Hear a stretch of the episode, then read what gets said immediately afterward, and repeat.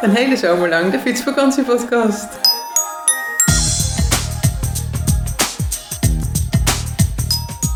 Luister jij graag naar deze podcast en wil je de maker ondersteunen voor alle moeite en toffe content? Geef dan, als je wat kan missen, een digitale fooi.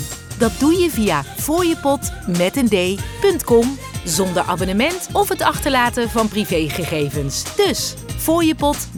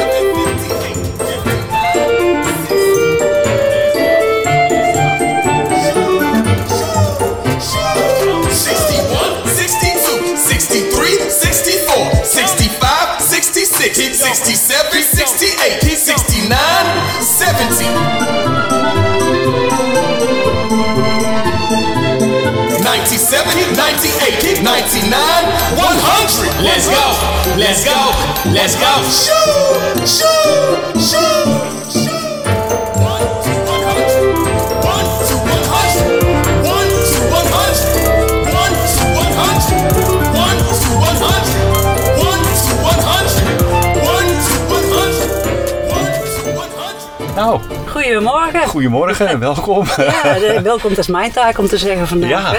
het is een speciale, speciale editie om het zo maar te zeggen. Precies, ja. Voor de luisteraars denk ik wel handig als ik mezelf even voorstel. Ik ben Ja. Janneke. Ja, En eh, ik heb de eer om, om jou vandaag eh, te interviewen. En daar wil ik beginnen met meteen ook uitleggen waarom dat zo is. Door je te feliciteren met je honderdste podcast. ja, dankjewel.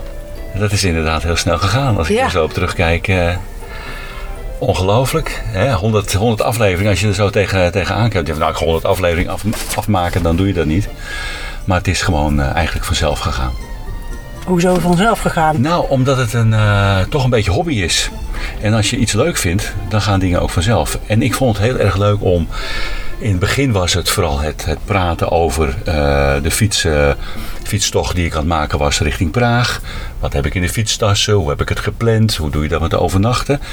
En toen dat een beetje voorbij was, toen zocht ik van. eh, toen dacht ik van ja, het is veel leuker om met elkaar te praten over eh, onze gezamenlijke hobby. En dat is eh, op een gegeven moment in een flow geraakt. Dat ik steeds meer mensen ging ontmoeten met hun verhalen over hun fietsreizen, over hun fietshistorie. En die komen dan automatisch met heel veel tips, met heel veel inspiratie, met heel veel informatie. Dus ehm, ja, het balletje ging rollen om het zo maar te zeggen. En ik vond het steeds leuker worden. Precies, dus dat is eigenlijk de reden waarom je zegt het ging vanzelf. Het werd steeds leuker. Ja, Steeds minder een opdracht om iets te bedenken. Steeds meer klopt. kwamen opdrachten en ideeën naar je toe. Ja, mensen kwamen ook naar me toe om, eh, om hun verhaal te vertellen. Moesten het ook zelf ook een beetje op zoek naar bepaalde thema's, naar bepaalde landen die nog niet aan de orde waren geweest, waar mensen hun eh, fietsreis hadden gedaan, hun routes. En wat ook ontstond, dat was tijdens een eh, vakantieperiode, dat je zelf op de fiets zit. Dan dacht ik van ja, je kunt ook via een internetlink eh, met elkaar praten. En toen was het op een gegeven moment van, het is misschien wel leuk om, eh, als je op fietsreis bent, om elkaar op te zoeken en dan meteen live te vertellen vanuit nou ja, de accommodatie of de camping, terwijl je onderweg bent. Precies. En dan zie ik hier voor me een apparaat wat eh, jij dus steeds meeneemt als je zelf op reis bent, zodat je nog altijd andere mensen kunt interviewen als die ook op reis zijn. Hoeveel gram Nou, deze, deze telefoon doet dat dan. deze telefoon doet het? En deze is meer voor de nou ja, face-to-face opnames. Ah, kijk. Ja. En de telefoon die, die neemt dan via een internetlinkje op, automatisch. En eh, van daaruit eh, kan ik dan, als ik onderweg een klein beetje het bewerken. Maar het is allemaal gepriegeld op zo'n klein schermpje, dus dat doe ik eigenlijk zo min mogelijk. Dit apparaat eh, neemt het op. eh, op een zwart schijfje, om het zo maar te zeggen. Dat kan ik dan naar een laptopje neerzetten. En dan kan ik het weer met een programmaatje bewerken. En dan is er wat, eh, ja, zeg maar wat meer aan de hand. Oké, maar je hoeft dus geen extra grammen mee te sjouwen om eh, ons Nee, te interviewen nee, onderweg. nee, dat niet. Nee, Gelukkig maar, precies. En ehm, wat gebruikelijk is als je onderweg bent, als je aan het fietsen bent, hè? Ja. Ehm, we, hè, we, wij twee, maar ook de luisteraars, krijgen altijd dezelfde vraag onderweg. Mhm. Eigenlijk zijn er twee. De eerste is waar kom je vandaan? Mhm. En de tweede is waar ga je naartoe? Ehm, waar kom je vandaan? Waar ik vandaan kom. Vertel eens. Oorspronkelijk. Oorspronkelijk ben ik opgegroeid in Huizen. Daar ben ik ook geboren. En eh, was toen nog een klein dorp in het Gooi. Aan het Gooimeer. Daar ben ik opgegroeid. En op een gegeven moment eh, eh, ben ik terechtgekomen in Zwolle. Waar ik nu de laatste, even kijken, eh, 23 jaar woon. En ik denk ook de rest van mijn leven daar blijven wonen. Daar woon ik samen met, eh, met Ingrid. En eh, ja, vandaar eh, ben ik eigenlijk op dit moment ook een, een nieuwe fase van mijn leven ingegaan. Een aantal jaren geleden ben ik gestopt met werken. Ik hoef niet meer te, te werken van mezelf. En zo ben ik ook meer de fietshobby gaan, ja, gaan ontdekken. Gaan, ik had het al een beetje ontdekt, maar ik was nu ook dat ik ging ontdekken van kan ik het ook alleen? Kan ik ook alleen zo'n lange reis maken? En dat ben ik in 2019 gaan doen. En eh, zo is zeg maar de, de fietshobby wat meer eh, eh, zeg maar, verbreed. Maar dan ga je voor de luisteraar denk ik wel wat snel. Hè? Ja, Want hè? ik hoor hier in 2019 eh, begonnen met een lange reis, maar eerder al wat ervaring. Klopt. En ik hoor ook iets cruciaals. Ik hoefde van mezelf niet meer te werken. Klopt. Dan veren een aantal mensen van de stoel op te denken, hè, hoe doet hij dat dan? Ja. Hoezo kan dat dan? En eh, nou, hoe heb je die ruimte kunnen maken? Ik heb eh, heel lang eh, bij eenzelfde werkgever gewerkt, bij de Rabobank. Fantastische werkgever, helemaal goed. Maar zoals je weet, in de bankenwereld er zijn heel veel reorganisaties zijn er geweest. En misschien nog wel eh, bezig. Ik werd boventallig, mijn functie werd boventallig. eh, of eigenlijk de functie verviel, ik werd zelf boventallig. En toen heb ik, eh, kon ik een aantal jaren nadenken over het vervolg van je arbeidszame leven. Hoe ga je er invulling aan geven? En eh, gelukkig hebben wij de Rabobank een heel mooi eh, pensioenfonds. En dan kun je tien jaar voor je AOW-leeftijd kun je al eh, daar gebruik van maken. En zo kon ik het ook financieel bolwerken. Natuurlijk heb ik ook de tering naar de nering gezet. Met andere woorden van, ja, ik ging natuurlijk in inkomen werd ik gehalveerd. Maar als je de kosten ook halveert, dan hou je toch hetzelfde over. Dus eh, zo eh, had ik op een gegeven moment eh, ook ontdekt van... Ja, ik wil eigenlijk alle tijd op een hele goede manier gaan besteden. Op een andere manier gaan besteden. En dus de, de volle ruimte gepakt die het leven dan, dan biedt. De volle ruimte die het leven biedt. Ja, Dat is mooi gezegd. Mhm. En maar de kernvraag is dan natuurlijk, waarom op de fiets? Ja Want die ruimte kun je op verschillende manieren Op heel veel manieren Pakken. kun je die pakken. Ja. Ja. En eh, ik had daarvoor het fietsen leren kennen als. eh, ja, moet ik het zo zeggen? Het brengt, laat ik het meteen maar even met een grote stap eh, zeggen. het brengt je leven in balans als die in onbalans is. Of het houdt je leven in balans. En het fietsen geeft vrijheid. Iedereen die ik met de podcast heb geïnterviewd, die, eh, eh, die zegt natuurlijk: het fietsen is vrijheid. Het is, eh, het is bewegen. Het is je onder de mensen begeven. het is ontdekken. Het is avontuurlijk. En ik zelf heb daar aan, toegevoegd, eh, aan, aan, kunnen toevoegen van...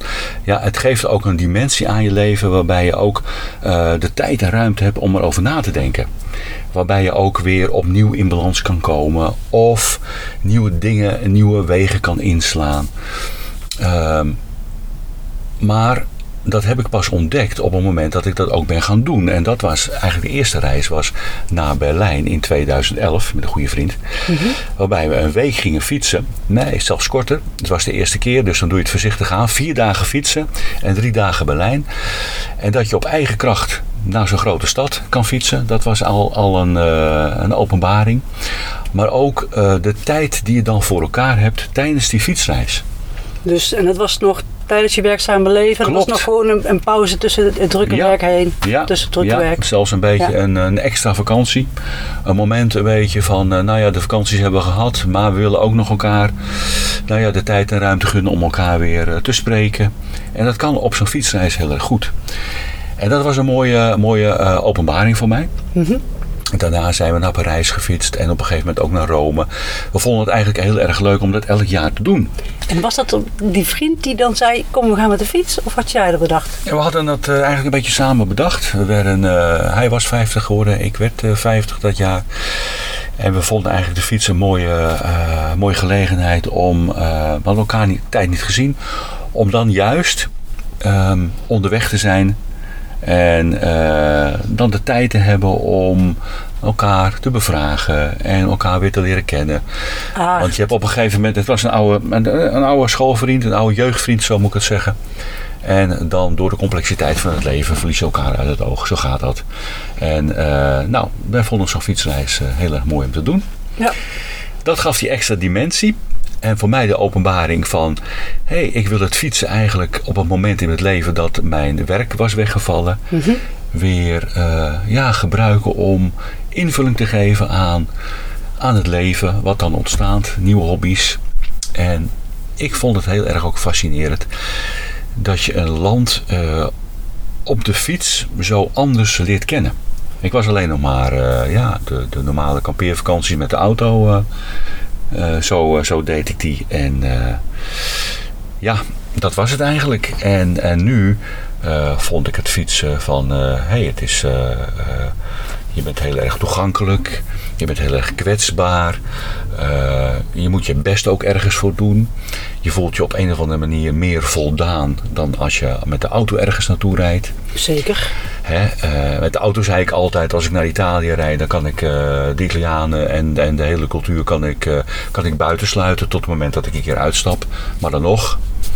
En als je Italië binnenrijdt met fiets als voorbeeld, dan ben je er ook meteen. Dan Ja. zijn de Italianen om je heen. Ja, word je begroet. Ja, Ja. dus, dus dan, dan, dan heb je veel meer interactie met je omgeving. Het is mooi om een, eh, om een land eh, te leren kennen. Eh, je proeft, je ruikt het land. En ja, je glijdt zo langs die rivieren heen. Het, het is...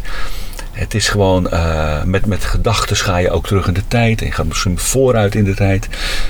Eh, ik vond het, eh, mijn eerste soloreis in 2019 vond ik ook weer een, weer een nieuw event, om het zo maar te zeggen. Een nieuwe openbaring. Ik denk van ja, het is ook wel heel erg mooi om te blijven doen.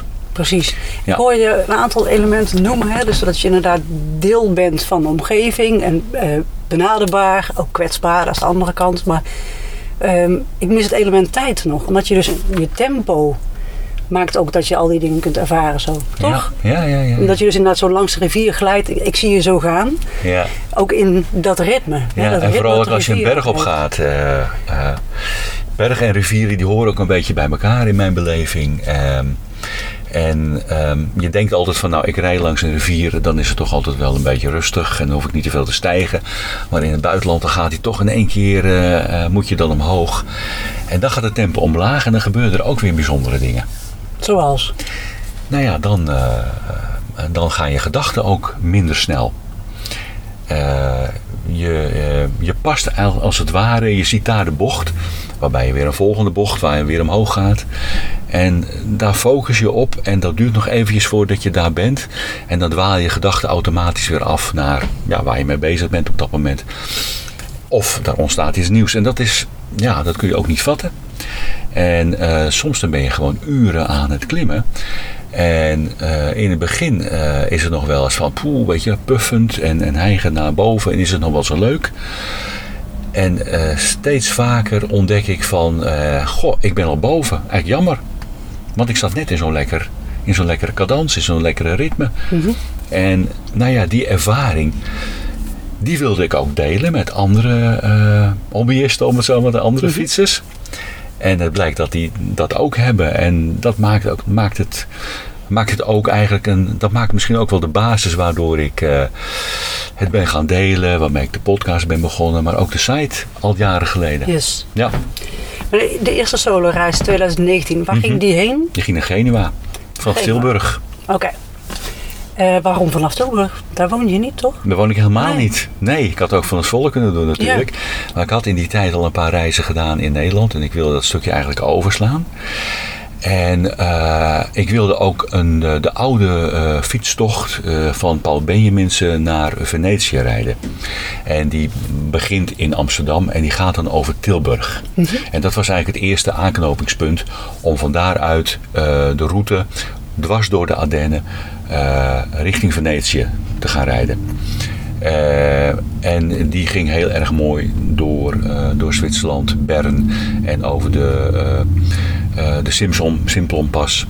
En dat waren allemaal elementen om die route te gaan doen. En ja, het eerste punt was gewoon Tilburg.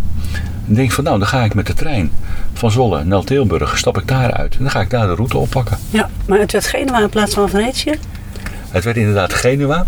Eh, ik had er net een boek gelezen van eh Iliad. eh, Ah, eh, La Superba. wel? Ja, ja, ja, ja, ja. Dus ik was benieuwd naar. eh, Het was gewoon naar- een kruistocht aan het fietsen. een beetje ook wel. Ja. Een beetje ook wel. Eh, hij had zelf natuurlijk ook, eh, was hij naar eh, Rome toe gefietst. Maar was teruggegaan naar Genua omdat dat, dat zijn stad eh, Ja. was. En ik had het een en ander van, eh, van hem gelezen. En ehm, eh, het viel een beetje bij elkaar. Eh, dat gedeelte van eh Piemonte kende, kende ik niet. Genua kende ik niet. Dus ik eh, dacht van ik ga naar Turijn toe. Ik ga daar het rondje Piemonte doen. En ik stop in Genua. En ik had hem, eh, ik was daarvoor bij een, eh, een boekpresentatie van hem geweest. En toen zei ik ook tegen hem van nou ik ga hetzelfde doen wat jij doet. Het lijkt me hartstikke leuk als we samen een wijntje drinken eh, als jij in Genua bent. Of als ik in Genua aankom, kun je me de stad laten zien. Ja, toen zegt hij van, eh, wanneer, eh, wanneer ben je er dan? Ik zeg, nou, dan ben ik er in juni. Ja, zegt hij, dan, ben ik, dan is het al heel erg warm en zo. Dus waarschijnlijk ben ik er niet. Nou, eh, uiteindelijk heb ik hem een paar dagen, toen ik in Turijn was, ging ik Turijn bezoeken. Had ik een, een mailtje naar hem gestuurd. Ik kreeg van zijn zaakvertegenwoordiger, om het zo maar te zeggen, antwoord van ja, eh Iliad is in Rome op dit moment, dus hij is niet in Genua. Dus eh, dat lukte niet. Nee, jammer. Maar het was, het was te proberen. Ja, Zeker. Wellicht kom ik nog een keertje. Ja, ja, goed, eh, je komt er af en toe langs, toch? Ja, En eh, van Tilburg naar Genua was de eerste solo-reis. Ja. Dus heb je sindsdien alleen nog maar solo-reizen gemaakt? Ben je er verkocht, zeg maar? Of ja, eigenlijk wel. eigenlijk wel? Ja, ja. Niet dat ik dat altijd wil blijven doen. Maar eh, als je met z'n tweeën rijdt, reist, dan moet je goed op elkaar zijn ingespeeld. Eh, je moet ook op een, op een andere manier ehm, eh, zo'n tocht benaderen. Ik heb wel eens met iemand gefietst, of ja, je fietst, je komt wel eens mensen tegen en dan rij je Ja. een tijdje samen. En dan merk je al heel snel, je past of het past niet. Je hebt een ander tempo, je moet rekening houden met elkaar. Dus het komt nou, het komt nou aan. Dus ik zeg altijd, als je met iemand samen wil gaan reizen, reizen probeer het eens een keertje uit of dat inderdaad wel, eh, wel zo leuk is. Ga niet drie weken dan eh, met elkaar, straks zit je met elkaar opgescheept en heb je gewoon verschillende tempo's. Ja. En dat wil niet zeggen dat die ene tempo beter is dan die andere. Maar je hebt een verschillende tempo, dus je zult rekening met elkaar moeten houden. Nou, ehm, eh, wat ik al zei, mijn eerste fietsreizen jarenlang, eh, stel steeds een week, was altijd met dezelfde. eh, en ja, dat ging eigenlijk vanzelf goed. We waren goed op elkaar ingespeeld, ongeveer hetzelfde tempo. En daar waar je een berg op moet, moet je het eigen tempo rijden. Maar dan wacht je weer op elkaar en dan hou je rekening. Maar ehm, ja, de laatste jaren inderdaad alleen. Gaat ook hartstikke goed. Is ook lekker. Kan ik ook. Ja. Maar ik wil niet zeggen dat het altijd even leuk is. Ehm, als je in steden komt, dan merk ik van, ja, dan ben je wel alleen. Dan ga je zo'n stad niet bekijken. Tenminste, dat doe ik alleen niet. Nee? Nee, dan Ga je ik... niet naar musea toe of de, de Nee. highlights bekijken? Zeker niet. Nee, nee. Ik wil eigenlijk weer zo snel mogelijk de stad uit. Maar waarom ga je überhaupt de stad in dan? Want dat is natuurlijk niet verplicht. Nee, maar die ligt vaak op de route. Hè? Dus Ja. zoals doet eh, zo'n stad, eh, kom door Pamplona om het zo maar te zeggen. Ga door Madrid. En het is vaak ook een einddoel. Of een tussendoel. Dat je zegt van nou ik heb toch Madrid bereikt. Ik ben toch naar, naar Lissabon gegaan. Eh, nou, laatst was ik nog in Sevilla. In Sevilla heb ik echt eh, het nog eens een keer geprobeerd, om het zo maar te zeggen. Dus ehm, op mijn laatste reis eh, door Spanje naar Sevilla toe. Een aantal kilometer, dag 7 kilometer onder Sevilla, eh, een camping. Ik denk, nou, dan ga ik een extra overnachting nemen. Van daaruit kon ik de bus nemen naar Sevilla. Dus ik ben keurig netjes Sevilla ingegaan en heb ik daar een beetje rondgelopen en nou, een beetje bekeken. En toen dacht ik, ja, dit is het eigenlijk ook wel. En weer teruggegaan naar de camping. Ik denk, nou, fijn dat ik morgen weer, eh, weer kan gaan fietsen. Ja, ja dat, dat zul je met z'n tweeën denk ik ook wel hebben. Maar dan heb je even samen gezellig op dat terrasje gezeten. Klopt. Het volgende becommentarieerd. Ja. En eh, om je heen gekeken, misschien nog een... En je stimuleert elkaar misschien Ja. wat meer. En nu heb ik natuurlijk ook op een terrasje gezeten. Ik heb er ook gegeten, ik heb er Ja. ook geluncht. Maar het is totaal anders. En als je op de fiets alleen eh, zo'n stad binnenkomt. En die dag daarna was ik ook weer even met de fiets eh, door Sevilla heen gegaan. Dan dacht ik, oké, ja. Nou, leuk om er even doorheen te, te rijden. Ik pak wat highlights. Ik ga naar de kerk toe en de kathedraal. En misschien daar nog even langs. En dat is het dan. Dan denk ik van, klaar. Ja. Ja, wat ik wel veel zeg, dat hebben we bijvoorbeeld ook met Londen gedaan. We zijn naar Londen toe gefietst, door Londen heen gefietst ook. Eh, oh, dat is eigenlijk wel een hele leuke stad om er later nog een keer naartoe te gaan. Dus een soort citytrip. En dan eh, pak je zeg maar toch ideeën op die je onderweg hebt meegemaakt. En dan denk je van oké, dan kom ik nog een keertje terug. Maar dan, nou, dan ga je samen met iemand eh, zo'n stad bezoeken. Ja, Heeft heel anders. Ja. Dus een fietsreis is, als je met z'n tweeën bent, misschien dat je ook zegt van oké, dan ga ik zo'n stad wel even wat, wat grondiger door. En pak je misschien ook een hotelletje erin. En dan ben je er ook een hele avond. Nou, anders. Dat, ja, zeker. Ja. Ik herken het wel dat je ook niet erg lang in de stad wil blijven. Je bent het best snel ook wel weer Ja. Dat, Ja. dat snap ik ook wel, ja. Ja. Ook met z'n tweeën hoor. Dat ligt dan niet aan het gezelschap, maar gewoon aan de, dru- de drukte, zeg maar. Ja, Zoveel extra zaken waar je rekening mee moet klopt. houden. Ja. Dat is zeker zo. ja, en ook voor diefstal ben ik altijd een beetje bang. Ja. Want je hebt toch alles, je hebt een houden bij je. En eh, ja, dan ga je niet zo snel eh, daar ergens eh, je fiets neerzetten. Nee. Om dan bijvoorbeeld nou, een museum te bezoeken. Zeker. Ehm, de vraag waar kom je vandaan, die had jij ehm, ver terug in de tijd beantwoord, zeg maar. Hè? Dat, eh, maar de vraag waar kom je vandaan, die mensen aan je stellen als je onderweg bent, Aha. is meestal waar was je vanochtend gestart? Ja. Of waar ben je deze reis gestart? Mhm. Nou heb je het over je laatste fietsreis. Eh, Je hebt net al gezegd, dat was in Spanje. Eh, vertel wat je laatste reis was. Waar kom je vandaan? Nou, mijn laatste reis was zelfs eh, gisteren nog. Kijk, Ik heb eh, drie dagen gewoon in Nederland gefietst. En al lang lag de eh, Midden-Nederland route op, op de plank. De LF4. Dus heel simpel van Den Haag naar Enschede. Of andersom natuurlijk. Hij is aan twee kanten netjes bewegwijzerd. En ik vond het gewoon lekker om ehm, even een aantal dagen weer van huis te zijn, om het zo maar te zeggen. Niet om weg te zijn, maar gewoon onderweg te zijn. En ehm, Nederland is prachtig om eh, dat ook op de fiets eh, weer, eh, of regelmatig zeg maar, te ontdekken of te herontdekken. Dus ik ben met de trein naar Den Haag gegaan en daar opgestapt, even naar het Binnenhof, wat wordt gereorganiseerd. Gereorganiseerd, wat Ja, je kan er bijna niet- gerestaureerd. je kunt er bijna niet meer overheen, ja. Nee. Nee, je kunt er ook niet meer heen. Eh, en van daaruit, eh, ja, rijden, rijden door die grote stad. En door al die parken heen, die er omheen liggen. En volgens mij langs Paleis Noordeinde. En dan rij je zo het groene land in. Het is, het is gewoon prachtig om dat weer eventjes mee te maken. En dan richting de Utrechtse Heuvelrug. En eh, uiteindelijk kom je dan eh, eh, bij Arnhem, na Arnhem, de Veluwe. En ehm, de Achterhoek en Twente, het zijn prachtige regio's om weer eventjes eh, je bewust te zijn van, eh, wat is het toch mooi? zeker. Ja, Zeker. Ja. En Nederlandse campings zijn ook mooi. die zijn ook mooi. Ja, Zeker, ja. in het buitenland valt er vaak tegen. Dan heb je zo'n grindbak waar je in eh, geplant wordt, zeg maar. Ja, Dat ja. ze niet berekend zijn op tenten. Nee. Of te weinig, zeg En dan maar. slaap je met je, met je bedje op zo'n Ja. grindheuvel. Precies. Maar dat, de Nederlandse campings zijn echt heel mooi. En dan heb je natuurlijk nog Mooi groen. Gradaties in. Hè. De natuurcampings zijn nog een, eh een Ik ben er een aantal weer toeristen, tegen eh, gekomen. En kwam mijn laatste camping was eh, in Wigmond. Achter, echt achter een boer. En die had daar een leuke camping van gemaakt. En het viel mij op dat het zo heerlijk stil was. En dat is nogal vaak. Vaak kom je toch wel in bij campings, vooral als je langs de zee bent of waar het ook toeristisch is. Dat daar zo eh, nou, een- gekrakeel is van, eh, van levendigheid. En dat is helemaal niet erg. Maar wij fietsers, ik eh, herken het misschien wel, we gaan toch een beetje redelijk op tijd naar bed. Ja, En als dan dat je in de tent ligt en om je heen wordt nog zoveel, eh, is nog zoveel leven en er zijn zoveel kinderen nog. En nou ja, of honden, wat er ook allemaal rondloopt. Dan duurt het soms tot, tot ver na 11 eh, en soms 12 uur voordat je echt een beetje rustig, rustig wordt. Ja. Nou, ja, zeker. De- dan is de rust eh, pakken heel fijn. Klopt. Maar je was dus in Spanje het Mhm. voorjaar. Ehm, Ja. Dat was hoeveel weken?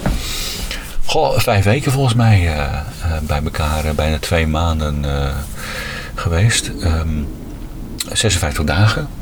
Als je nou, eh, volgens mij 56 dagen en eh 4664 kilometer eh, uiteindelijk eh, afgelegd. Dat is dus veel kilometer per dag. Echt wel. Ja. Ja, Ook omdat je alleen bent, gaat dat makkelijker. gaat het makkelijker. En eh, zit er ook een bepaalde. ehm, ja, ik, ik zei het eh, volgens mij gisteren nog eh, tegen Ingrid. Van, eh, het was een bepaalde druk die je dan eh, voelt van ja, ik wil ook wel eh, weer verder, weer verder, weer verder. En eh, dat, was, eh, dat zat ook een beetje gericht. De eerste drie weken eh, ging ik ehm, eh, van Zuid-Spanje in de buurt van, was in ieder geval de regio Murcia, in de buurt van Lorca. ehm, van daarvan uit naar Malaga en Sevilla en uiteindelijk Lissabon. In Lissabon hadden we afgesproken om daar een weekje samen te zijn. En ik heb dat in drie weken gedaan. Ehm, en dat, dat kon best wel wat langer duren, maar toch was ik er eerder dan gepland. Ehm, omdat ik of ruim plan, ik denk dat dat ook zo is. Ik hou toch wel rekening eh, met eh, van alles en nog wat. Maar als ik eenmaal lekker aan het fietsen ben, dan denk ik van, oh, lekker, weer, eh, weer 80, weer 90 kilometer gefietst. En ja, of het nou een berg is of niet, ik ga toch door. ja, ja. En vanuit Lissabon ben je naar huis gefietst. Van Lissabon ben ik naar Madrid gefietst. Madrid. Ja, en van Ja. Madrid ben ik eh, eigenlijk uiteindelijk naar huis gefietst. Eh, naar eh Baskeland, dus eerst Spaans Baskeland en de Haaien in, in Frankrijk. Een stukje Frans Baskeland langs de Atlantische kustenroute omhoog naar Nantes. En vanuit Nantes langs de Loire een stukje en toen Normandie in. Zo schuin omhoog, een beetje langs het kanaal naar eh, Oost-Vlaanderen, West-Vlaanderen. Heb je eigenlijk zo met de warmte mee omhoog gefietst? Want die kwam toen ook zo stilaan vanuit het zuiden onze kant op. Ik heb alleen maar goed weer gehad. Ja, Ja, paar, natuurlijk, je hebt wel eens een paar regendagen. Maar uiteindelijk, eh grosso modo, heb ik gewoon goed weer gehad en niet te warm. De hitte van deze zomer zat toch een beetje meer eh, in het zuidoosten van, eh, van Europa en niet zozeer aan de Spaanse kant. ja. Uiteindelijk, toen het juli werd wel, Ja. maar toen was ik bijna thuis. toen was je bijna thuis. Ja, ja, ja. ja. Precies. Ehm, je komt wel eens Nederlanders onderweg tegen. Nederlanders, ja. Vind je dat leuk? Zeker. Even een praatje. En soms ook ehm, ehm, Nederlanders eh, die eh, zelf natuurlijk ook op weg zijn. Niet altijd met de fiets. En die zien je dan. En die vinden dat reuze interessant. En laatst kwam nog iemand eh, in Malaga was dat om een camping. En die kwam spontaan een stoel brengen. Die zei, ik zie dat je geen stoel hebt. Hier heb je een stoel. Kijk. en dat was een grote joekel die je dan vervolgens geacht werd mee te nemen op je fiets? Of eh, gewoon voor die avond? Hij zei gewoon, je hebt geen... Hier, ga maar lekker even zitten. Ja. Hij zegt, we hebben toch eh, we hebben vier stoelen. We zijn met z'n tweeën. Oh, kijk. dat was met voorbedachte raden. Die wilde gezelschap. Ja, ja. dat was, en hij stond ook naast ons. En eh, ja, en ja, het was gewoon leuk. En hij zei, eh, ja, wij gaan, hij was met een huurcamper. En dan ging die, eh, die camper ging die inleveren in, eh, in Malaga de volgende dag. En dan gingen ze met de trein, dacht ik, eh, richting Alicante. Dus helemaal de andere kant van het land. En eh, daar, daar wachtte een vriend op hem. En die ging die terugfietsen. Oké. Dus het was ook een beetje, een, beetje Ja. een fietser, dus hij lette daar ook wel op. Maar er komen ook mensen voorbij eh, die, die al weken ook in het voorjaar, want ik was daar natuurlijk eind april ben ik daar gestart. Dus praat zo'n beetje nu in begin mei. Dat er heel veel Nederlanders ehm, in Zuid-Spanje zijn. Die zijn er een beetje aan het rondtrekken. En ehm, ja, die zien dan een fietser en dan, dan willen ze toch meer weten. En inderdaad, waar kom je vandaan? Waar ga je naartoe? En ik zei dan ook altijd van ja, je kunt het ook op de fiets doen. en ehm, ja, dus eh, het, het geeft altijd wel eh, eh, stof tot, tot praten, gesprekstof. En ook wel, ja, soms het, het duurt wat langer en soms is het heel kort. ja. En kom je ook wel eens fietsers tegen die jouw podcast kennen? Of Ja. jouw website? Ja, toevallig, toevallig afgelopen, wat ik zei, eh, we reizen, eh, we reizen eh, van Lis- Lissabon naar Madrid. En dat is toch een populaire route, bleek. Ik ben een aantal Nederlanders tegengekomen. Eh, en een daarvan, eh, die zei op een gegeven moment, zei die vrouw, Marjan heet ze. En toevallig kwam ze ook uit Zwolle. En ze reist samen met, met haar man. En, en toen vertelde ik het ook over mijn podcast. En toen zei ze van ja, ik zat al de hele tijd te denken, jouw stem komt me zo bekend voor. Maar nou weet ik het. Ja, precies. Kijk. Ja, en zij eh, ook echt eh, eh, vervente fietsers. Heel veel eh, gefietst. Dus we hebben meteen afspraak gemaakt voor aankomend, aankomende herfst, om het zo maar te zeggen. Dat we een opname gaan plannen. Een opname gaan doen over hun fietsreizen. Die zij allemaal hebben meegemaakt. Volgens mij zijn ze op dit moment ook weer op de fiets. wat ik heb gezien in de buurt van de Dolomieten. Ehm, maar we hebben een, eh, we hebben een, een, een, een- ja, even een, eh, ik denk eh, toch wel een paar uur even samen gefietst en over van alles nog wat ja, gesproken. En die, die kende inderdaad de podcast en Die luistert nu ook misschien wel. en die luistert Dag, hopelijk nu ook. Ja. ja, dus eh, nou voor de rest eh, moeten we ook niet in te grote luistercijfers denken dat ik heel erg bekend ben hoor. Dus eh, Wat is het gemiddelde dan? Dat een podcast wordt beluisterd? Ehm, nou, de meeste die eh, gaan richting de 1000 op dit moment. En gemiddelde podcast eh 300, 350. eh, ehm, het is ook moeilijk te. Kijk, als een podcast wordt gepubliceerd, dan scoort die al snel 200, 300, 200 à 300 eh, luisteraars in de eerste weken. Nou, zo, het, het, het leuke van een podcast is dat die natuurlijk eh, jaren blijft bestaan. En ehm, eh, nou, ik heb er laatst natuurlijk één over het oorlogspad. Wil je over een paar jaar het oorlogspad rijden, dan is het natuurlijk leuk dat je nou ja, nog even een podcast luistert over iemand die over de podcast, die over de oorlogspad eh, vertelt. Dus dat kan over een paar jaar nog. En dat zie ik ook, de eerste afleveringen, ja, dat blijft beluisterd worden. Terwijl ik ze oer saai vind. Want ik zat daar voor mijn tentje, heel simpelweg, iets in te spreken. En toen dacht ik van, ja, daar heb ik ook helemaal geen publiciteit in het begin aangegeven.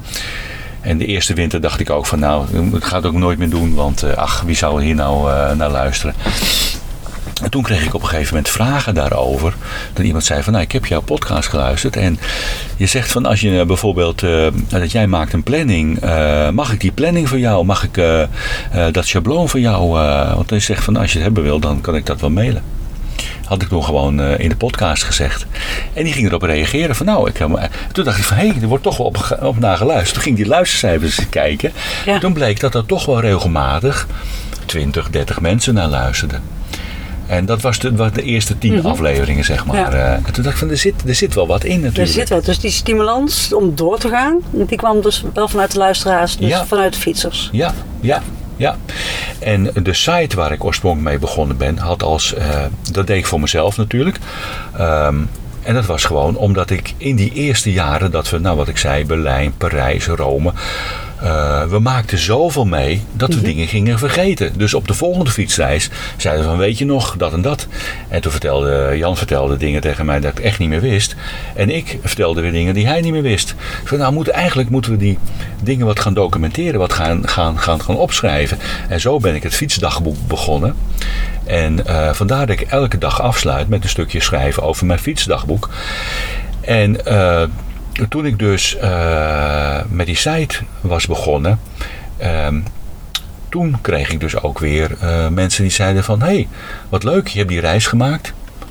Eh, hoe was het op die camping of hoe deed je dat? En, en kan ik daar goed fietsen? Dus toen dacht ik ook van ja, er zit natuurlijk, het is een soort platform geworden nu. Ja. Waar mensen kunnen ah, komen ook, ook met die podcast. Ik heb nu ook een, een pagina gemaakt van iedereen die iets verteld heeft over een reis die hij heeft gemaakt. Dan eh, heb ik verteld van nou, eh, het gaat daarover. Dus hij heeft bijvoorbeeld hij heeft een reis gemaakt naar eh, nou, iets heel bekends, eh, Venetië. Eh, vanaf Wenen. Ehm, wil je je reis nou ook maken, dan moet je bij Piet terecht. Want Piet heeft in die podcast eh, daarover verteld. En hoe kun je Piet nou benaderen? Nou, hij, heeft, eh, hij zit misschien op Instagram of hij zit op Facebook of hij heeft een mailadres achtergelaten. dan kun je dus nu als luisteraar Piet zelf benaderen. Precies. En zo ontstaat het, zeg maar, die community wat een beetje... Ja, maar dan vraag ik me af, hè? Ja. Want dan ben je heel dienstverlenend bezig. Ja. Dan zit je nou op de fiets en je denkt van, oh, dit moet ik onthouden, dat moet ik straks opschrijven. In deze lift op station X, eh, daar past geen fiets in. Daar moet ik even noteren straks in mijn fietsdagboek, zodat mensen daarop voorbereid zijn. Of denk je, Nee. waar, dan moeten ze zelf maar achterkomen. Ja. Ik ben geen, eh, geen routemaker. Nee. Dat wil ik ook niet worden. En, want er zijn anderen veel beter. Eh, mijn fietsdagboek gaat over eh, mijn eh, gedachten die ik onderweg heb. En wat ik zo'n beetje tegen ben gekomen. En uiteindelijk gebeurt er elke dag wel wat om over te schrijven. En eh, wat ik al zei, dat doe ik voor mezelf. Als anderen het leuk vinden om te lezen, prima. Ehm, wat daarbij eigenlijk komt is eh, dat ehm, het is één onderdeel van de reis. Eh, als ik een reis ga maken, dan maak ik een pagina aan. En daarin vertel ik in feite ehm, hoe de, waar ik die reis vandaan heb gehaald. Hoe die tocht gaat, die fietstocht gaat. Langs welke regio's en welke, wat de highlights daarvan zijn. Eh, een beetje voor mezelf als om een beetje in te lezen in de reis die ik ga maken. Eh, welke steden kom ik tegen? Wat kom ik onderweg tegen? Dus wat zijn de highlights? Dan krijg je nog een onderdeel, eh, dat is dan het fietsdagboek. Dat is gewoon als ik onderweg ben. En ik sluit altijd, dat is het derde deel van die pagina, sluit ik altijd af met de statistieken, de plussen en de minnen. Dus zeg maar, als ik de reis heb gemaakt, wat vond ik er nou zelf van? En daar hebben mensen die het ook willen gaan doen, hebben daar wel baat bij. Want dan, dan lezen ze echt wat mijn plussen en minnen zijn. Ja. Eh, eh, hoeveel kilometer ik heb gereden, wat de hoogtemeters, of het een, een zware tocht was, of een, een lichte tocht, of een gemiddelde. Welke onderdelen van, eh, van het traject echt extra, extra zwaar waren. Dus waar je rekening mee moet houden. En soms natuurlijk kun je ook, ook teruglezen van eh, ja, hele gedeeltes eh, waren er geen faciliteiten onderweg. Dus het is wat praktische informatie die ik dan wel geef. Ja, toch Ja. wel wel dienstverlenend ingesteld. Maar niet, maar niet van je komt eh, op die weg en dan moet je daar linksaf. Nee. Want soms ga ik ook verkeerde kant op. en dan denk ik van ja, het hoort er gewoon bij. Precies. Ja. Maar ik wil, mijn intentie is niet om een, om een route Nee. opnieuw te beschrijven. Om dat heel gedetailleerd te doen. Eigenlijk helemaal niet. helder. Maak gebruik van de, van, de, eh, van de boekjes, de routes die al bestaan. En ehm, ik heb één keer, of is het al twee keer, nou ik heb een aantal combinaties gemaakt van routes en dat is natuurlijk wel leuk. Ik ben Hamburg gefietst, daar heb ik een aantal routes bij elkaar eh, gezet. Want je kunt ook heel simpel eh, Google Maps gebruiken om naar Hamburg eh, te fietsen, maar je kunt ook bepaalde routes die je onderweg combineren om op een leuke manier naar Hamburg te fietsen, heb ik gemaakt. En ik heb een route gemaakt, eh zigzag door de Eifel heb ik dat genoemd. En die combineert ook een aantal bewegwijzerde routes in de, in de Eifel. Nou, omdat ik gewoon de Eifel een keertje leuk vond om in te fietsen. En die staan ook op de website. En die staan ook op de website. Ja, dan, dan kan je toch niet laten. Toch maar even Ja, maak als ik service voor anderen Ja. dat dan toch eh, mee te geven. Ja, als iemand een eh, GPS-trekstafel hebt, eh wordt regelmatig een mailtje krijg ik van... eh, ik wil gaan fietsen in de Eifel, eh, heb je de trek voor mij? Ja, Nou, die krijg je dan. zeker. Ja. Ja. Gaat vanuit Roermond trouwens. Oké, ik zal het onthouden. Het is het beste doen vanuit eh, onze locatie. Zeker, ja. Ja. Hey, als je een podcast eh, aan het maken bent, meestal ken je de mensen niet. Hè? Ik, ik Nee. herinner even, wij kennen elkaar eh, ook alleen maar via de podcast die gelijk opgenomen werd. Nu zien we elkaar voor het eerst eh, Ja, live. ja. Ehm, je weet van tevoren niet of mensen kunnen praten. Nee. Want sommige mensen kunnen beter fietsen dan praten. zeker. Ja. En andere mensen kunnen beter praten dan fietsen. ja. Het is altijd een beetje een inschatting maken of mensen interessant zijn voor een podcast. Ja. Hoe doe je dat? Dat valt wel eens tegen. Dat kan wel eens tegenvallen. Ja, ja. maar gelukkig 90% eh, gaat het gewoon heel erg goed. Omdat mensen het zelf wel inschatten of ze het kunnen of zo. Ja, dat denk ik ook dat daaraan ligt. Eh, vooral in het begin heb ik wat mensen ook lopen pushen.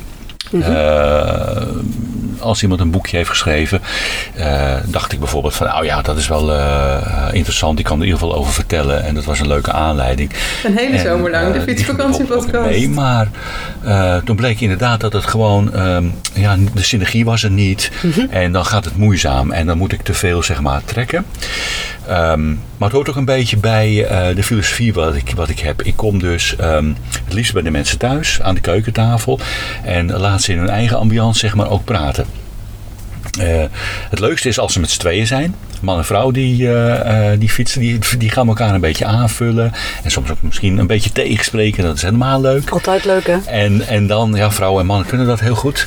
En dan is het leuk om daar ook als luisteraar, denk ik, ook naar te luisteren. Dat je ook aan die keukentafel zit en dat je dat gesprek goed, leuk kan volgen. En het, mijn doel is dat het een leuke sfeer heeft. En dat die sfeer overbrengt, zodat het leuk is om naar te luisteren. Maar wat, wat jij zegt, inderdaad terecht, het gaat niet altijd vanzelf. En soms zijn mensen ook op reis, dus dan kun je ze ook niet aankijken. Of dan is de sfeer moeilijker te maken. in Is het geval. moeilijker? Ja, ja. En ik probeer inderdaad, ik vind face-to-face toch het, het, het, het leukste, het makkelijkste. Ehm, omdat je dan inderdaad ook iets kan, meer kan aanvoelen. Eh, en het enige, ja, ik bereid het natuurlijk wel. Nou, soms bereid ik het heel goed voor. Maar ik heb ook wel eens gesprekken gehad dat ik dacht van, oh, waar ging het ook alweer over? Waar zijn deze mensen geweest? Want ik heb ze ooit een keer benaderd en ze hebben ja nu gezegd. En, eh, oh, in één keer kunnen ze. Dus dan ga ik er naartoe en heb ik het eigenlijk, eh, doordat ik ook druk ben met andere dingen, eh, onvoldoende zeg maar, echt grondig voor me, voorbereid voor mijn gevoel. En dat zijn de leukste gesprekken. Dan ga je gewoon zitten en zegt, nou vertel eens, hoe was het? Dan gaat het. En dan gaan ze vanzelf. Ja. Dan gaat het vanzelf. Ja. En ehm, weet je, eh, het is een fietsvakantiepodcast. En ehm, het gaat erom om eh, luisteraars te informeren. En als vanuit die informatie ook inspiratie ontstaat. Mensen die een bepaalde reis hebben gedaan. eh, en die fietsen leuk vinden. Die kunnen, en die kunnen het een beetje leuk, leuk brengen. Die zeggen bepaalde dingen. Waardoor je andere mensen, waar wil je een luisteraar, kan treffen. en, en dat kun je van tevoren toch niet regisseren.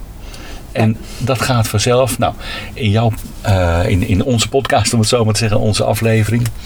eh, waren jullie in, eh, op de Balkan geweest, in, in, in, in Griekenland geweest. En op dat moment, ja, dat weet ik van tevoren ook allemaal niet hoe dat zou gaan. Maar jullie hebben wel gewoon leuke dingen verteld. Ik denk van, dat maakt het nou juist een leuke aflevering.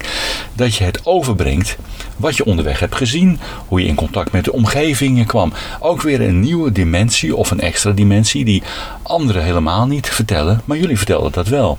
Nou, en zo heb je gewoon een, eh, een leuke, ehm, weer, een, weer een extra, eh, hoe moet je dat zeggen, onderdeel wat je dan toevoegt. En nou zijn het honderd afleveringen. Nou wil ik niet zeggen dat het honderd aparte onderdeeltjes zijn die allemaal iets toevoegen. Maar er zitten natuurlijk afleveringen tussen waar ik denk van... Ja, iemand die vertelt eh, dat hij met een tandem op de fiets is geweest. Bijvoorbeeld. eh, iemand die eh, vertelt nu eh, laatst met, met een rolstoelfiets. Ja. Ook iets, iets bijzonders. Iemand die voor een goed doel fietst. Of iemand die eh, ehm, ja, iets, eh, ehm, ja, gewoon elk jaar ehm, een leuke vakantie heeft samen met zijn vrouw. En daarover vertelt. Het kan gewoon heel erg laagdrempelig en helemaal niet hoogdravend zijn. Maar dat is ook een fietsvakantie. Zeker. En iedereen kan er toch wat tips uithalen, inspiratie. Of gewoon eh, in zijn hoofd meefietsen met die persoon als er over verteld wordt. Ja. Het kan ja. inspirerend zijn. Ja. En ik dacht heel simpelweg van, nou we doen het in de winter. Mhm. Zit iedereen toch lekker binnen. Dus die heeft alle tijd om, eh, om zo'n verhaaltje. eh, en Ja. we zien wel. en, en nogmaals, ehm, of nogmaals, ik, ik- wat ik bij de site zeg, dat geldt ook een beetje voor de podcast. Ik vind het ook leuk om zelf te doen. Mhm. En als je het zelf leuk vindt, ja, dan gaat het ook, eh, ook vanzelf.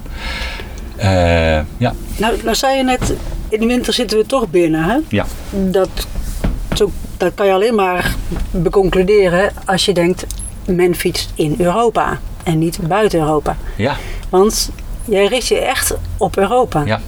Waarom is dat? Ja, ik vind Europa mooi genoeg, hè? Eh, groot zat en divers genoeg. Eh, Europa heeft zoveel facetten die nog eh, befietst eh, kunnen worden.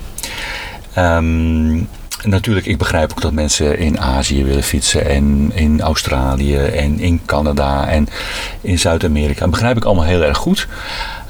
En als iemand het verhaal heeft dat hij vanuit Azië naar Nederland is gefietst, dan wil ik hem graag spreken. Zeker, maar het is ook een fietsvakantie om het zo maar te zeggen. Maar het is meer dan een fietsvakantie. Ja. Dus het gaat, het gaat de tijd van de fietsvakantie te boven. Eh, maar het heeft wel elementen in zich. eh, waarbij je toch hetzelfde vervoer, vervoermiddel hebt. En toch met de, met de dingen in aanraking komt. Ehm, dus, ehm, maar ik richt me op Europa omdat Europa denk ik alles in zich heeft om ehm, ook een beetje, en dat is ook een beetje achterliggende gedachte nu we het erover hebben, om andere mensen te stimuleren om ook te gaan fietsen. Dus wat de jongere mensen die het nog nooit hebben gedaan of wat oudere mensen. Goh, dat kan ik eigenlijk ook. En dan moet je eigenlijk ja, niet in Azië beginnen. Dan moet je gewoon eh, eh, hier beginnen in Zigzag Nederland. door de Eifel. En zigzag door de Eifel. Of lekker de L4 fietsen. Of langs de kust als het mooi weer is. Eh, en zo ga je successievelijk. Of dat je denkt van. Oh ik vind het eigenlijk wel leuk wat ik nou, heb gedaan dan naar Berlijn. Maar je hoeft niet eh, vanuit Arnhem te beginnen. Je kunt ook ergens in de Harts beginnen. Ga je eerst een stukje met de trein. En dan ga je vanuit de Harts ga je naar eh, Berlijn fietsen. Of van Eindhoven naar eh, Parijs. Is niet een wereldreis. In een, in een week ben je er. En wat is het leuk dan om, om dat zo zeg maar laagdrempelig te doen. En zo te beginnen en dat op te bouwen. En niet van, 100 van 0 naar 100. Maar er zijn natuurlijk ook mensen die eh, heel erg leuk kunnen vertellen over hun reis ehm, ja, in Amerika. Ja. En dat ze daar een, eh, een geweldige eh, trail hebben meegemaakt. En dat ze heel erg graag ook nog een keer een andere reis willen doen. Dus melden die mensen zich en zeg je dan, nee sorry, het is Europa gericht? Of mm, hebben zich, die mensen zich nog niet gemeld? Ik kreeg eh, vaak krijg ik van eh, is het eh, worden doorgegeven van ik ken nog iemand. Ja, die heeft ook hele stoere reis gemaakt. Die zou je eens moeten benaderen. Nou, dan ga ik dat doen. En dan blijkt inderdaad dat hij eh, wat, wat, wat, wat meer kilometers buiten Europa heeft gemaakt. En, en dan vind ik het toch wel fascinerend. Want heel veel eh, kilometers reizen dan ook in Europa. Omdat ze toch terugreizen of dat ze hier zijn begonnen. Dus, ehm, en ik ben niet zo eh ridicuul dat ik zeg van nou ja, dat past er niet in het concept. Het is nog steeds een fiets, fietsreis, het is nog steeds een fietsvakantie. Het heeft die elementen in zich. Nee, ik ga niet mensen die een wandelvakantie hebben. Dat, Nee. dat doe ik niet. Nee, precies. Nee, nee. Dus fietsen binnen Europa, dat is eigenlijk... Dat is een beetje de kern. En ga je eens een keer erbuiten dan of eh, een heel andere continent. Ja, zo was ook iemand die eh, een boek had geschreven over eh, fietsen in, in Japan. Vond ik toch reuze interessant. Want dat is echt iets nieuws. En misschien dat, nou, 80% denkt van ja, ik zal nooit in Japan gaan fietsen. Of misschien wel 99%. Toch vind ik het leuk dat iemand, die is gewoon namelijk heel avontuurlijk met de fiets in een vliegtuig gestapt. In Japan uitgestapt, om het zo maar te zeggen. En die heeft gewoon gezegd van nou, ik ga hier fietsen. Ik ga een hele oude route fietsen. Die vroeger ook eh, door de handelsmensen daar eh, zijn eh, gedaan. En dat past weer in het concept van eh, een fiets kun je gebruiken als middel om een land te ontdekken.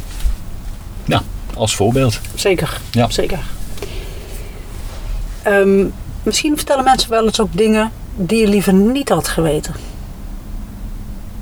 Of die je minder vindt passen in de podcast.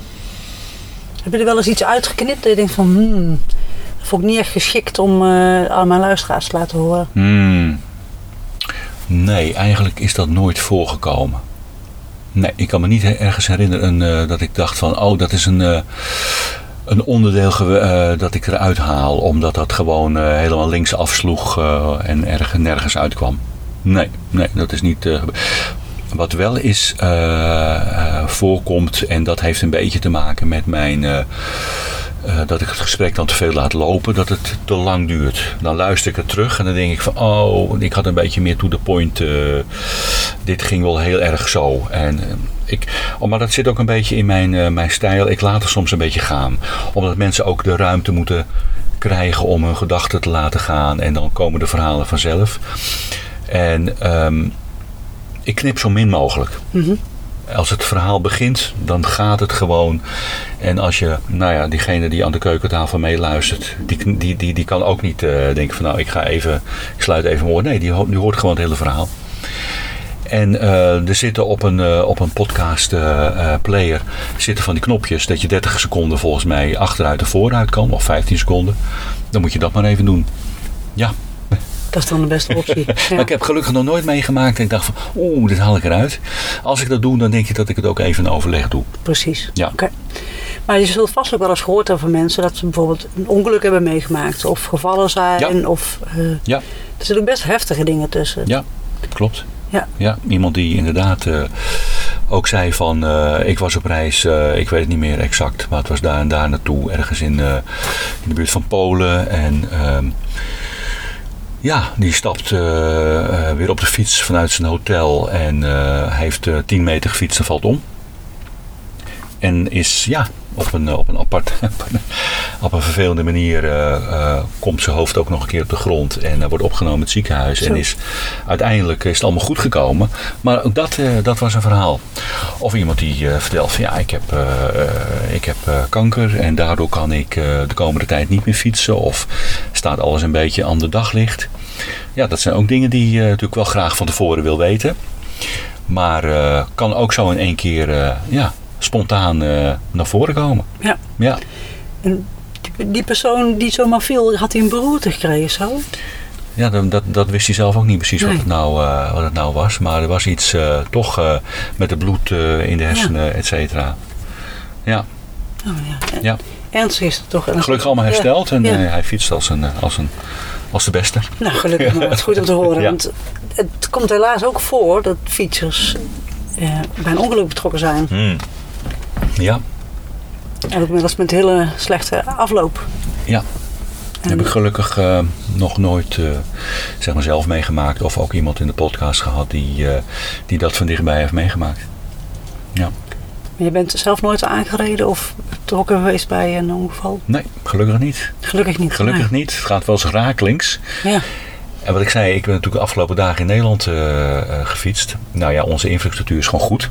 Maar we hebben natuurlijk ook wegen dat er nog geen vrijliggende fietspaden zijn. En daar rijden de, de automobilisten, maar vooral ook de kleine vrachtwagentjes, eh, rijden rakelings eh, langs je heen. Erger dan in het buitenland? Ja, in het buitenland gaan ze veel meer met een eh, grote Een boog, om je ja, heen. Hè? ja. Je kent dat. En toeteren? En toeteren, dus ze waarschuwen ook veel meer. Ja. En ehm, in Nederland zijn wij toch wat meer dat we op elkaar rijden. Dat doen we met de auto ook. We zitten allemaal bovenop elkaar. En op een of andere manier denkt de automobilist dat met de fiets dat ook kan. Maar met de fiets ja, kan je zo in één keer even naar links eh, moeten uitwijken. Of dat je, je hebt het niet in de gaten. En als dan net een, eh, ja, dan gaat het fout. Ja, Dus je hebt je misschien wel meer onveilig gevoeld in Nederland. klopt. In Nederland moet je echt rechts rijden. In het buitenland kan je echt de ruimte pakken. Doe dat in Nederland niet. Het is gevaarlijk. Ja. Het heeft vooral met de drukte te maken. het feit dat er gewoon zoveel meer weggebruikers zijn. Ja, en we fietsen soms natuurlijk op, op soms eh, landweggetjes, om het zo maar te zeggen, die soms wat overgaan in wat drukkere wegen. En dan zijn er, nou ja, noem maar even besteldiensten die eh, toch ergens op, eh, op een boerderij X iets hebben afgeleverd en dan snel weer weg moeten. Tenminste, dat is nu even een invulling van mij, maar dat zo zou het kunnen zijn. En toen merkte ik een paar keer ook van, nou, dit, dit gaat gewoon wel echt eh, te dichtbij. Nu kom je veel te dichtbij. Ja. Ja, Ja, wat kan je doen? Een fietspad opzoeken. Dat is de, de- als die er is. het geluk van Nederland, die zijn er dan vaak nog. Maar Ja. soms zit toch gewoon uitzitten op je, op je zadel. Ja. En ja. hopen dat alles goed blijft gaan. En tegenwoordig hebben we natuurlijk ook de speed eh, pedelecs. Hè? Ja, Die rijden ook. eh, daar heb ik ook een aantal fietspaden nu op, op gereden. En ehm, ja, nou, daar moet je ook even rekening mee houden. Ja. Die gaan hard. die gaan hard. Ja, ja en dat is natuurlijk heel vervelend als je tegen elkaar aan eh, komt. zeker. Ja. Dat, dat wil die ander ook niet, denk ik dan altijd Nee, maar. nee, en niemand niet. wil eh, vandaag in botsing komen met een ander. Of je nou een auto rijdt of eh, Nee, op de fiets zit. Maar dat is natuurlijk wel ja, een risico. Ja, steeds meer gebruikers ook van het fietspad zijn er. ja, ja. Een speed pedelec, die mag ook nog op het fietspad. Ja, Ja. soms zijn er ook speedpaden, fietssnelwegen aangelegd. Ja. Waar je als gewone fietser ook op, eh, op Ja. rijdt. En Ja. ook scholieren, breedheid. eh, Alles komt, alles eh, langs, komt dan langs. Ja. Precies. Ja, ja. en eh, wat leuk om te vertellen. fiets de boer op. Dat is, kwam ik een aantal keren op de campings tegen. En ook aange- aangekondigd. Ik fietste dus ook in de Achterhoek en in Twente. En er zijn gewoon heel veel ehm, recreanten die ook fietsen. Eh, fietsen mee hebben, ehm, die op camping staan. En dan organiseert zo'n camping Fiets de Boer op. Oh, dat, is het. Ja, ja. En dan zie je dus één lange rij eh, e-bikes eh, die dan aankomt. Nou ja, stormen. Ze gaan niet zo heel erg hard, maar ze fietsen wel. En dat is toch dan over de zandpaadjes en over de, de fietspaden. Ja, die rijden toch naast elkaar. Als dat weer moet invoegen, dan wordt het nou, eventjes oppassen. Dus ja, kijk daarvoor uit. Zeker. Ja. Dus als individuele fietsen of met z'n tweeën fietsen, nou, dan gaat het nog wel. Maar als er in één keer 30 fietsen, Ja. dan, eh, dan mag je eigenlijk wel iemand hebben die voorop met een vlaggetje komt. Komt zo'n hele kolonne komt eraan. Ja, het voordeel van wielrenners is nog dat eh, roepen.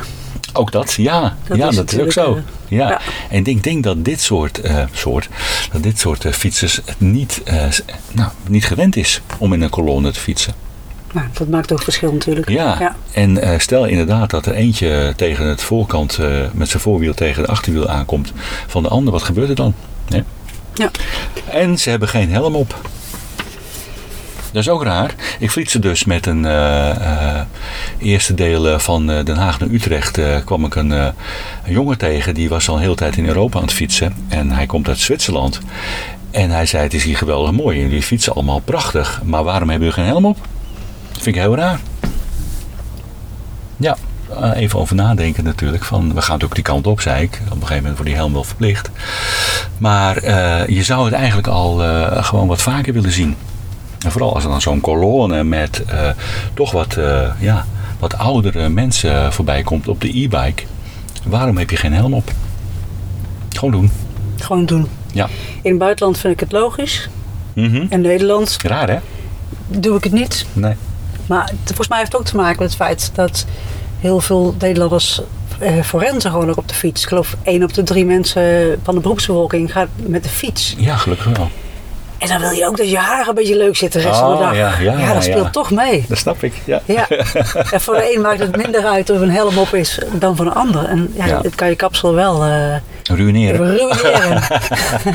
dus laat ik eerlijk zijn, dat is voor mij een reden waarom ik in Nederland geen helm Geen op ga helm doen. op. Niet tenminste als ik eh Maar woon-werkverkeer doe. Maar dan ben je ook niet zwaar bepakt, denk dan ik. ben ik ook niet zwaar bepakt. Nee. Dan heb ik ook geen eh, bergen te pakken. Dan heb ik ook geen 80 kilo- kilometer eh, per uur wegen waar ik op moet als fietser. Ja. Zodra dat wel allemaal een rol speelt, gaat gewoon niet helemaal op. ja. Maar ja, dan hoef ik ook niet naar mijn werk. Nee. Dat is gewoon Nou, ik heb mezelf beloofd als ik eh, met mijn pak, pak de fiets, eh, dus dan is de fiets toch, eh, nou ja, als ik fiets dan best wel stabiel, maar kan er wat sneller wat gebeuren. En dan doe ik al een helm op. Ja, Ja, ja oké, dat snap ik wel. ja. Dat maakt het toch niet uit hoe het Maar naar de supermarkt doe ik het natuurlijk. Nee, naar de supermarkt ook niet. Nee, precies. Als als je op visite gaat Dan naar ga ik eerst mijn haar altijd doen, hè, voordat ik naar de supermarkt Exact, ga. Eerst even de haar doen. Ja. Ja. Hey, ehm, waar kom je vandaan? Hebben we twee keer behandeld, zeg maar. Ja. Hè? Dus eh, gewoon, wat is je achtergrond en wat was je laatste reis? Maar Mhm. waar ga jij heen? ja, waar ga ik naartoe, hè? Ja, Daar was ik al bang voor dat je die vraag ging ja stellen. het, ja, het zit in de lijn der verwachtingen. Ja. Ja, en hoe, eh, in, welk, breed in welk je- segment? eh, die mag je ook op beide manieren invullen wat Oh, ja? wil. Waar, ja, waar ga je heen? ja, Wil je met de. Nou, ik ben nieuwsgierig. Wil je met de site en de podcast iets verder uitbouwen? Hè? Die, die, die dienstverlening, daar vroeg ik ook Mm. naar. Van, heb je daar ambities in? Mm. Of is het gewoon prima zoals het is? mhm, Of wil je daarin professionaliseren? mhm. Ik zie dat je nee Nee. schudt, maar dat horen luisteraars niet. Maar dat. Nee. eh, Nee, nee Dus- klopt. Ik, ik wil het eh, in die zin, eh, als, ik het, als ik iets doe, dan wil ik wel graag dat het goed is. En eh, dus als we het over de kwaliteit van de podcast hebben en over de kwaliteit van het geluid, denk ik af en toe wel van, mm, weet je, dat had veel beter gekund. Dan denk ik ook van ja, eh, ik werk, eh, ik, ik heb geen studio, ik heb, geen, ik heb ook niet de ambitie om een professionele studio van te maken. Ik, het apparatuur wat ik gebruik moet ook dusdanig zijn dat het laagdrempelig een gesprek kan blijven doen. Ehm, Stel dat ik bij de mensen thuis kom en ik heb allerlei professionele apparatuur bij me. Moet ik losse microfoons meezeulen? Eh, moet ik eh, eh, ook hangende microfoons hebben? Want als ik die aan de tafel ga schroeven en mensen gaan dit doen, dan hoor je dat ook weer.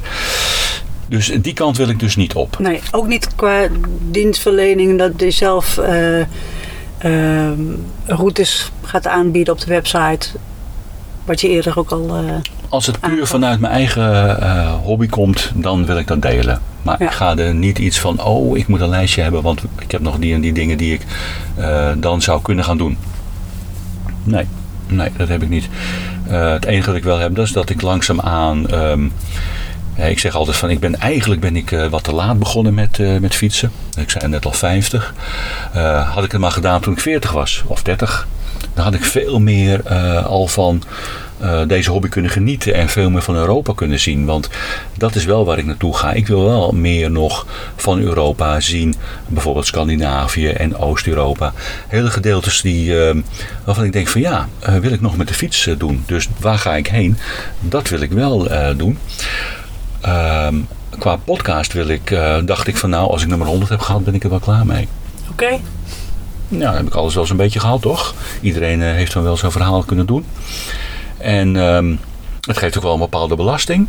Want je moet het dan toch, eh, ik ben er toch eh, twee dagen in de week mee bezig als ik elke week een eh, aflevering wil doen. En dat heb ik wel de afgelopen jaren gedaan. Elke week een aflevering. Af en toe heb ik een maand, anderhalve maand pauze. Dan doe ik even helemaal niets. En dan vind ik het toch leuk dat al die afleveringen die heel slecht waren beluisterd, dan in één keer weer heel goed worden beluisterd. Dus ik denk dat is ook wel goed. Dus dit is de laatste. Nee, dat is eh, niet waar. Nee, want, maar dat kwam, in, dat kwam wel bij me op. Toen Ja. gingen we richting 100. Toen dacht ik van nou, het zal nog wel even duren voordat we 100 hebben. Maar daarna ben ik wel klaar ermee. En dat was toen ik, eh, dat was nog een beetje maart, zo'n beetje dit jaar. Dus dan zaten we nog lang niet aan de 100. Maar nu gaat, het, eh, nu gaat het weer snel en ik heb weer nieuwe mensen ontmoet. En ik heb weer dat ik denk van ja, dat vind ik toch wel leuk om dit te blijven doen. Misschien gaat dat de frequentie van wekelijks wat teruggaat naar twee weken, naar, naar één keer in twee weken. Of nou, ehm, maar tot nu toe ging het altijd bijna vanzelf. En ik denk, ja, als je op de plank ligt, dan, dan ga ik er ook uit. Ga ik hem ook publiceren, ga ik niet een maand wachten. Nee. Nee. Dus, en je gaat nu ook niet zeggen hoeveel er nog volgen. Nee. Je ziet wel. Ik zie wel. Ja, precies. Ja, Heel goed. Ik zie wel. En ik blijf natuurlijk altijd wel oproepen aan mensen. Als je bijvoorbeeld eh, een fietsvakantie, iemand met een jong gezin. Eh, ben jij eh, iemand die eh, met, met, met, met, met je gezin, met jonge kinderen op pad? Dan wil ik graag wil ik je spreken. En hoe jong moeten ze zijn dan? Geen tieners, echt kleiner. Echt wel, wel onder de tien. Ja. Onder de tien. Eh, dus zeg maar van, eh, nou ja, misschien durf je het aan vanaf drie tot tien eh, jaar. Vier, vijf kan het denk ik al. Maar ehm, die zou ik graag eh, natuurlijk een aflevering willen maken. Eh, welke reizen doen ze? Wat komen ze dan tegen? Waar houden ze rekening mee? Dat zijn natuurlijk leuke, leuke thema's om nog verder eh, te zien. Nou, er zijn vast ook nog wel routes dat ik denk van, oh ja, dat is misschien ook wel goed. Nou, heeft nou iemand een route, he- heeft, heeft nou iemand een route gereden? Zeg, nou, dat wil ik graag delen. Nou, stuur even een, een mailtje. Of, of iets anders. Of iets anders. Ja. Of iets dat anders. kan ook, hè? Dat kan ook, ja. En ehm, waar ga je persoonlijk heen? Ja, persoonlijk. Dat, dat was ik al bang dat je dat ging vragen. Dat weet je nooit precies, hè? Als je in de toekomst kijkt eh, waar je naartoe gaat. Ehm, ik, ehm, ik vind het in ieder geval heel erg belangrijk om, eh, zolang je, ik vind het heel erg belangrijk om gezond te blijven. Vandaar dat ik ook fiets. En ook op een gezonde manier in het leven te staan, eh, zo lang mogelijk. Ehm, dus ik heb niet hele grote ambities. Het zijn hele basale ambities. Maar op een eenvoudige manier eh, eh, van het leven te blijven genieten. En je daarin eh, wat op je pad komt te ontwikkelen. Eh, in ieder geval niet tot stilstand te komen. Zodat je een beetje zuur wordt, om het zo maar te zeggen. En gaat klagen over al die dingen die aan het veranderen zijn in de maatschappij. En het gaat alleen maar slechter worden. Maar in ieder geval toch dat je... ehm, ja, op zo'n manier oud worden dat je de progressie, de verandering met open vizier tegemoet eh, treedt. En dat je daardoor ook onderdeel blijft eh, van onze maatschappij, die eh, best wel eh, ja, hier en daar wat kraakt en piept. En niet, niet als ik tenminste kijk, dat ik denk van ja, vanuit mijn jeugd zijn er mijn ouders natuurlijk ook. Het is vreselijk wat er allemaal gebeurt en het gaat alleen maar slechter worden. En nu ben ik een beetje op een leeftijd dat ik denk van nou, als ik nu om me heen kijk, het wordt alleen maar slechter. Ik ben blij dat ik eh, nu niet jong eh, ben. Nou, daar zit je al, het hoort een beetje bij het leven. In ieder geval de laatste fase van je leven ook op een goede manier eh, ja, doormaakt en, in, en inzet. En fietsen helpt daarbij. En fietsen helpt erbij. Wat ik al zei, het, het brengt je leven in balans. Als het uit balans is, brengt het je leven in balans. En het houdt je leven ook in balans. En nou ja, En het, dat wil ik meegeven. en het behoedt je er ook voor, voor verzuring, verstarring. vastgeroest eh, Denk ik. hoofd. Niet Ja. alleen een vastgeroest lijf, maar Ja. ook... eh, Ja, het, doet- het, het doet echt veel met je. Dan ben ik maar drie dagen even weg geweest. En ik stapte op de fiets en je bent in een totaal om, nieuwe omgeving, een andere omgeving. En je merkt al meteen dat je, dat je blik letterlijk en figuurlijk wijder wordt. En als je dan de tijd en ruimte hebt om over dingen ook weer even na te denken. En eh, ja, Eerder deze podcast zei je, ik wilde niet zozeer weg zijn, maar ik wilde vooral onderweg zijn. mhm, Dat is het. dat is het ook. Ja, het onderweg zijn. Het eenvoudig onderweg zijn. Ja, zoals de Duitsers zeggen, eh, der Weg is der Ziel. Aha. Onderweg zijn is het doel op zich. Ja. Dan maakt het niet uit of je van A naar Ja. B via C. Het is soms een beetje droevig dat je op de eindbestemming bent aangekomen. Want is vaak je fietstocht eh, voorbij of je fietsvakantie is over. En dan moet je weer, eh, ja, dan moet je of, of in een bus of in een trein of wat dan ook.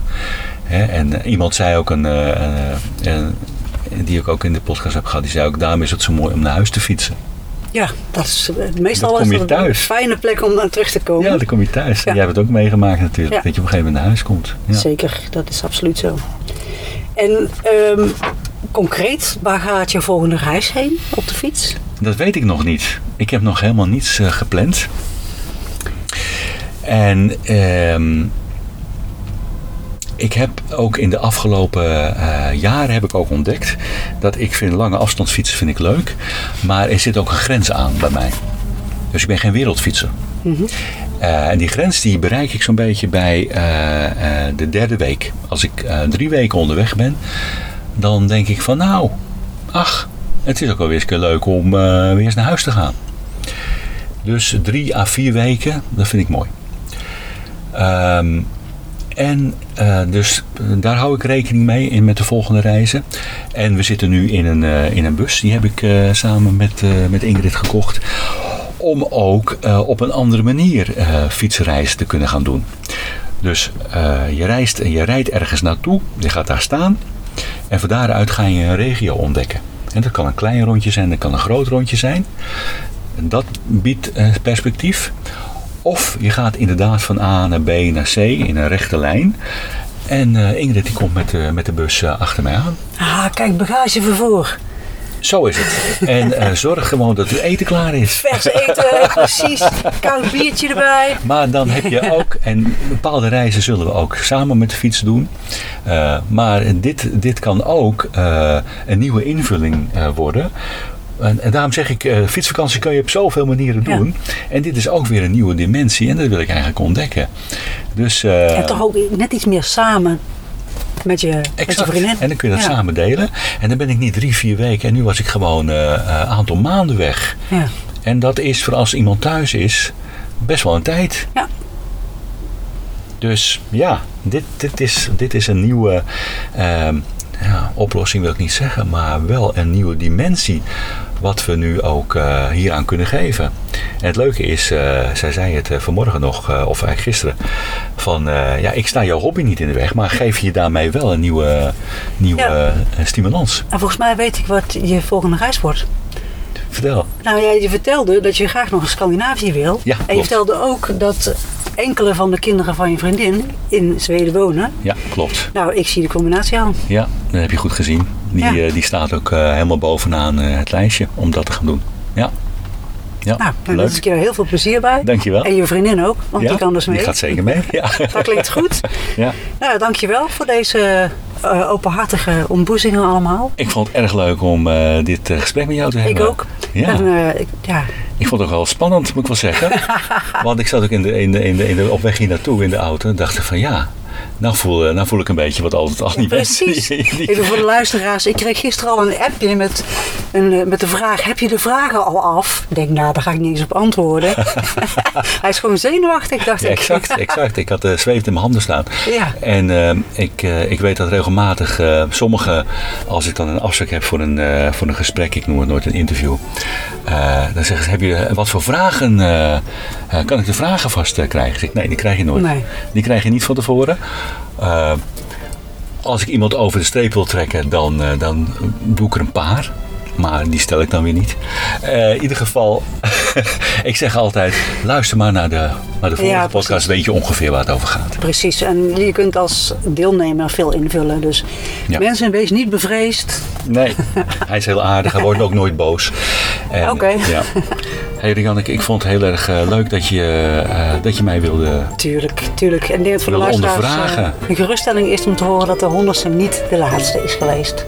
Zo is het. Precies. Dankjewel hè. Jo, Oké, hoi hoi.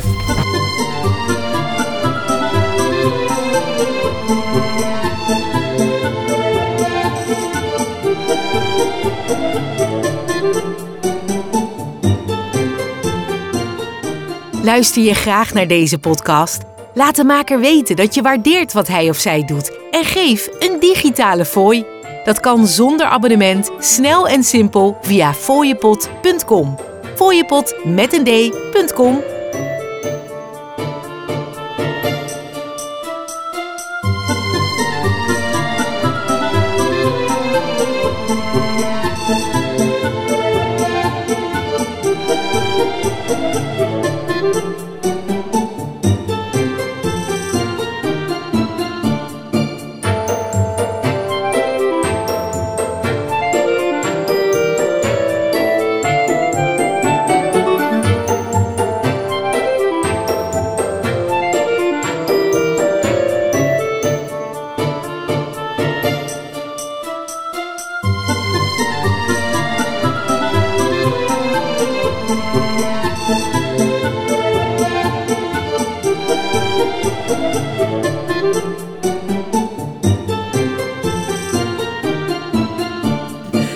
hele de fietsvakantiepodcast.